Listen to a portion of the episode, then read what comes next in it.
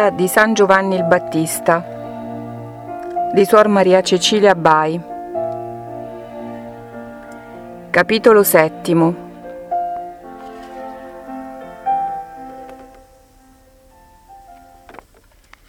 Il fanciullo Giovanni continuava a vivere nel modo già descritto e procurava crescere ogni giorno sempre di più nelle virtù e nell'amore verso il suo Dio ed era molto grande il desiderio che aveva di poter operare, dato che allora per la sua tenera età non poteva estendersi che con i soli desideri. Aveva anche un desiderio più che grande, che arrivasse presto l'ora del Natale del Verbo incarnato, e aveva la speranza certa di averne l'avviso, come infatti fu. La sera prima del Natale del Salvatore, il fanciullo non poteva prendere riposo, ma stava in silenzio e tutto unito al suo Dio. Aveva un santo desiderio di sapere quale fosse tale novità e perché non potesse riposare, e diceva fra sé, Forse il mio Dio vorrà qualcosa da me, e chissà che in questa notte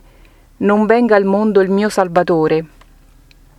essendo già compiuto il tempo dei nove mesi dopo l'incarnazione, e desiderava adorarlo e molto più servirlo e vederlo. Così passò il tempo fino a mezzanotte, desiderando di vedere e di adorare il suo Dio incarnato. Quando ecco in un baleno vide un grandissimo splendore. Era un angelo che gli portava la desiderata notizia della nascita del Messia. Allora il piccolo Giovanni si alzò sul lettino e meglio che poté adorò il Verbo incarnato con profonda adorazione. Anche Santa Elisabetta ebbe l'avviso di questo, dato che sua cugina aveva promesso di darle la notizia. La santa donna si alzò,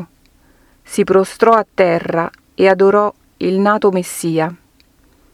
e il piccolo Giovanni fu trovato dalla madre in atto di adorazione. Lei lo prese e lo mise a terra, e il piccolo fanciullo voltò la faccia da quella parte dove era il suo Salvatore, e si prostrò tutto a terra per adorarlo e dedicarsi tutto a lui. La sua santa madre rimase ammirata dall'atto che fece il figlio, e si immaginò che da quella parte stava il Messia nato, e anche lei si voltò e l'adorò insieme a suo figlio. La santa donna pianse per la consolazione e anche il precursore sparse molte lacrime. E poiché era stato fatto degno di vedere in spirito il suo sovrano, che stava lacrimante sul fieno, anche lui pianse per la tenerezza dell'affetto, rimanendo lacrimante al suolo pianse per fare compagnia al suo Dio incarnato, rimanendo ammirato e stupito nel vedere il suo sovrano in una stalla, in tanta povertà. Venerò la Santissima Vergine e si congratulò con lei del Natale del Messia, frutto del suo grembo.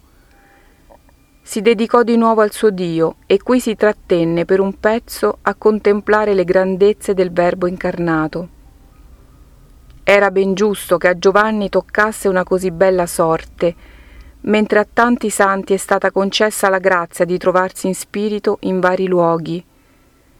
Molto di più si doveva trovare il precursore del Messia nella grotta, alla nascita di Gesù, e godere le feste che gli angeli fecero in quella felicissima notte. Dopo qualche tempo Santa Elisabetta volle mettere a riposare il piccolo Giovanni, e si accorse che era fuori dai sensi, perciò si immaginò che il fanciullo stava godendo qualche favore celeste e lo lasciò stare, non volendo disturbarlo. E anche la santa donna continuò la sua orazione. Intanto Giovanni si tratteneva spiritualmente nella santa grotta di Betlemme, godendo della vista del Redentore e osservando quanto succedeva vide la grande povertà e si affezionò molto ad una così bella virtù. Così osservò i suoi patimenti e ogni altra cosa per poterlo imitare. Diceva fra sé,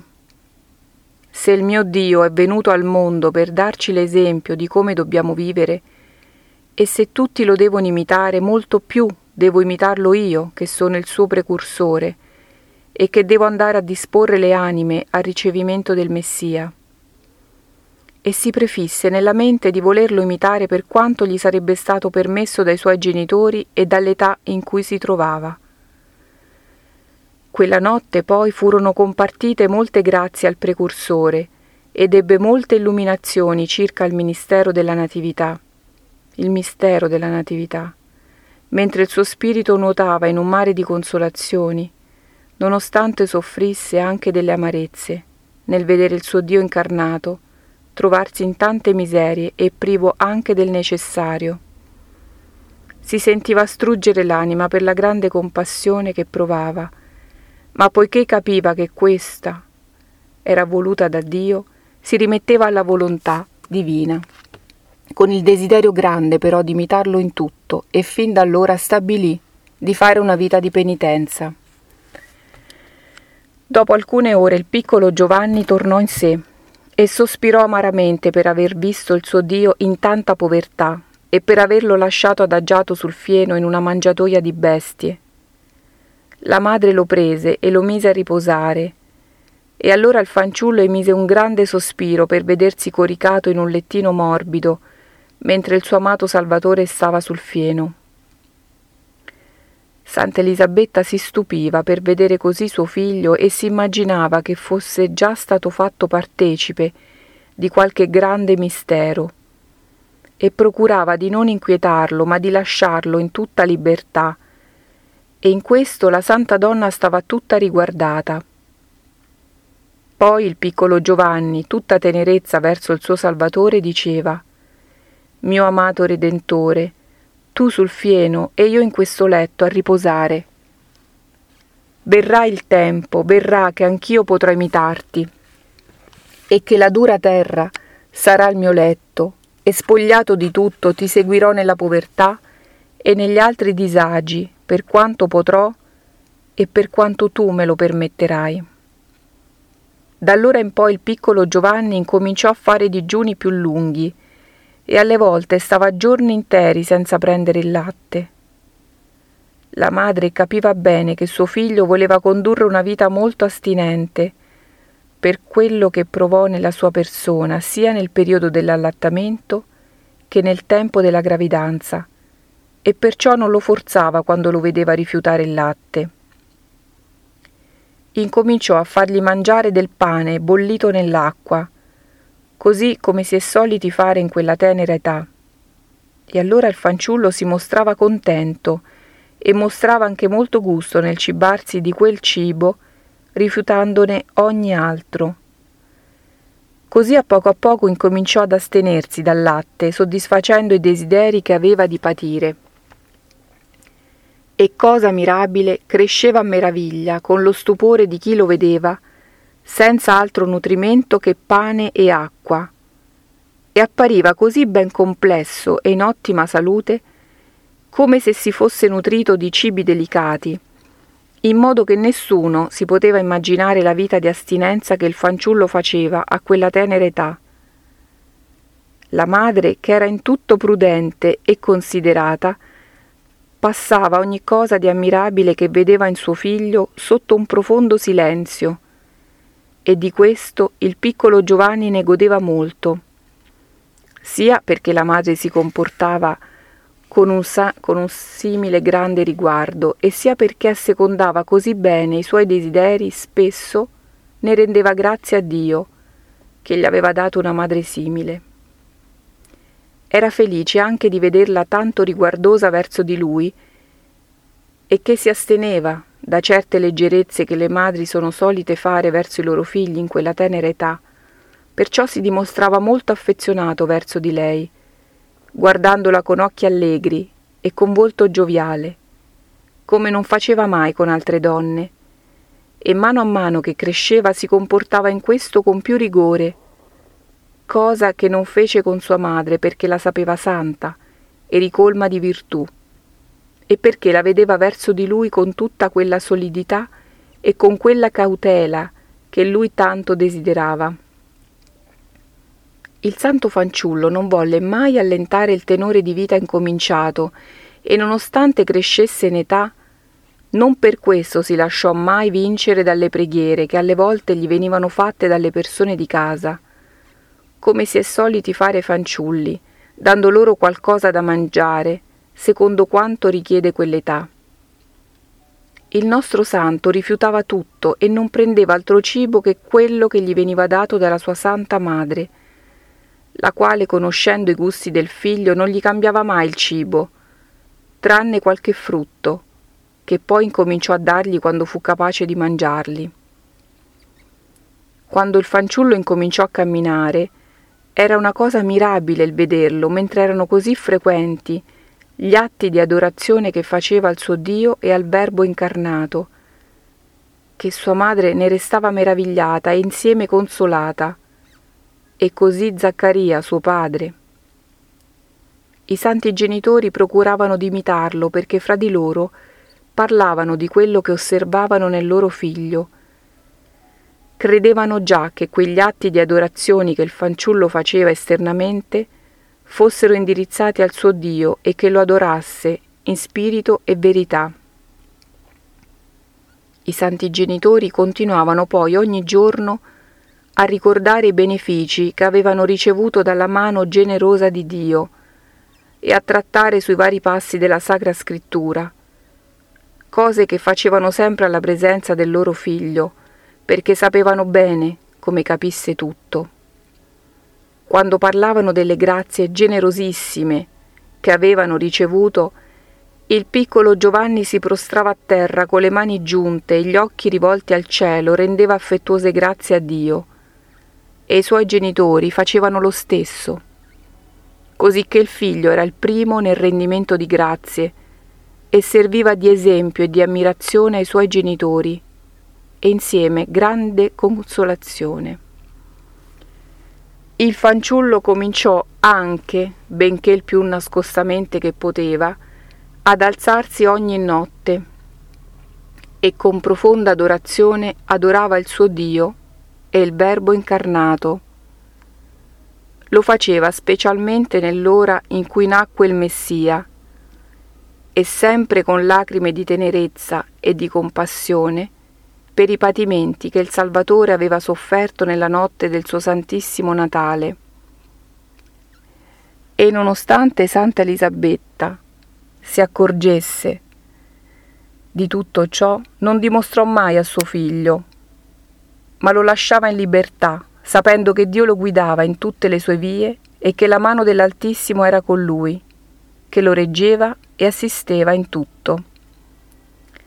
Il fanciullo incominciò inoltre a ritirarsi, non volendo più comparire quando la gente veniva per vederlo e sua madre, che si accorgeva di tutto, diceva che il figlio stava ritirato con la sua quiete e che perciò non voleva disturbarlo. Così il santo fanciullo si dimostrava in tutto prodigioso. Il tenore di vita che Giovanni conduceva era di tanta consolazione per i suoi genitori che essi passavano il tempo in continui atti di ringraziamento a Dio per aver dato loro un figlio simile, come non ce n'era mai stato uno al mondo. Il fanciullo, poi, nonostante i genitori fossero santi, mostrava un genio particolare di stare solo, ritirato anche dalla loro conversazione, per stare tutto attento e applicato nel contemplare le grandezze del suo Dio e l'opera ammirabile dell'incarnazione del Verbo Eterno, e si tratteneva volentieri con loro solo quando parlavano delle cose di Dio, come ho detto prima. Dal suo grande amore per il ritiro i suoi genitori capivano che il figlio era chiamato alla solitudine, e spesso dicevano fra di loro chissà che cosa sarà di questo figlio e dove l'abbia destinato il nostro Dio. Per questo noi dobbiamo viverne del tutto distaccati perché certamente non starà con noi. E i santi coniugi ne facevano un'offerta generosissima a Dio. con un tale espropriamento di quanto avrebbero potuto avere di dominio sulla loro prole, perché essi sapevano bene che Dio aveva dato loro, lo aveva dato loro non perché stesse in casa con loro e a portare avanti la casa, ma per servirsene per la sua maggiore gloria e per disporre le anime al ricevimento del Messia. E il demonio fremeva di rabbia nel vedere un fanciullo simile, e tanto più si infuriava in quanto si trovava privo di forze per tenergli insidie e per inquietare i suoi genitori e renderli contrari a lui. Infatti suggeriva loro molte cose contro il figlio circa il modo in cui viveva e l'austerità di vita che conduceva a quella tenera età, volendo almeno impedire tutto questo, poiché non poteva fare altro ma i santi genitori non diedero mai orecchio alle suggestioni diaboliche che egli ne usciva svergognato in tutti i suoi attentati. Si trovava poi in un'agitazione, in una furia più che grande per la venuta al mondo del Messia, e a lui il tutto era nascosto. Vedeva le mirabili virtù di Maria Santissima e del suo divin figlio, e vedeva anche le virtù dei genitori di Giovanni, e quanto di prodigioso il fanciullo operava, e non potendo capire cosa alcuna fremeva di rabbia. Sentiva una forza potente che lo teneva oppresso e gli impediva quanto tentava di fare contro di loro, ed era furioso, cosa che serviva per suo maggior tormento, mentre non poté mai arrivare a sapere cosa alcuna, né a fare loro alcun male e neppure accostarsi ai fanciulli che lo tenevano in tanta agitazione. Il nostro Giovanni sapeva tutto e di questo rendeva grazie al suo Dio e con le preghiere e la penitenza cercava di abbattere sempre di più un così fiero nemico. E diceva fra sé, Verrà, verrà il tempo, o superbo nemico, che resterai del tutto abbattuto e privo di forze, contro i veri figli di Dio e non eserciterai il tuo dominio sulle creature create ad immagine di Dio.